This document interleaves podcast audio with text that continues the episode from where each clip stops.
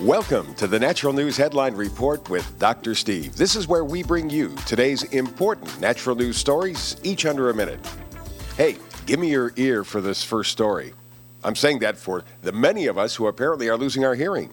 Hearing loss is one of the most common sensory disorders in the United States, and more than 36 million Americans have lost some of their hearing within the past year. Mostly, hearing loss is blamed on getting older, but evidence is accumulating that the real culprit the real bad guy could be a lack of B vitamins, especially folate. Two previous studies, one in the US, another one in Europe, showed that the more vitamin B folate you take, the less likely you are to lose your hearing. Now, a new study, dubbed the Blue Mountains Hearing Study and headed by scientists at the University of Sydney in Australia, has revealed yet another important link between folate and hearing. The researchers found that when people have low levels of B vitamin in their blood, they have a significantly increased risk of hearing loss. The research, by the way, was recently reported in the Journal of Nutrition. But what's more, elevated levels of the amino acid homocysteine associated with increased risk of heart disease, memory problems, those things, were linked to a 64% increase in the risk of hearing loss as well. So, the message get more B vitamins in your diet. Can you hear me now? You know, it may sound nuts, but it's true. Making nuts a regular part of your diet may help lower your cholesterol, according to a study conducted by researchers at Loma Linda University and published in the Internal Medicine Journal. The researchers wrote increasing consumption of nuts as part of an otherwise prudent diet can be expected to favorably affect blood lipid levels, that's blood fat levels, and have the potential to lower coronary heart disease risk. Well, there's a good saturated fat for you. Breastfeeding turns out to be the best feeding again. According to a brand new study, babies who are exclusively breastfed for the first six months experience fewer infections than those who are either breastfed for a shorter period of time or fed formula in addition to breast milk.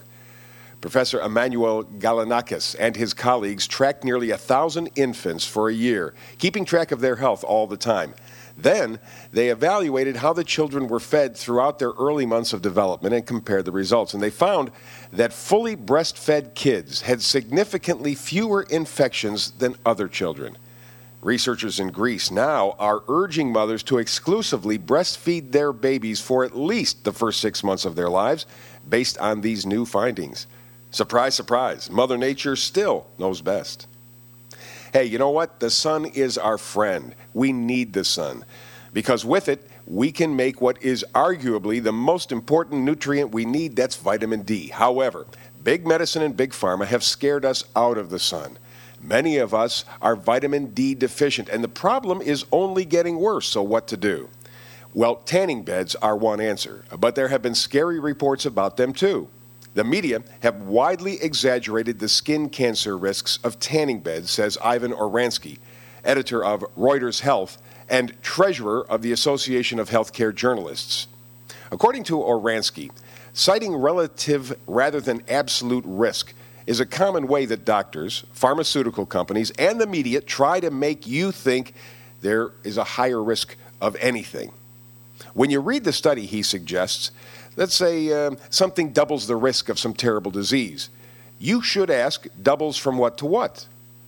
He adds, this is not an argument for or against tanning beds. It's an argument for clear explanations of the data behind the policy decisions.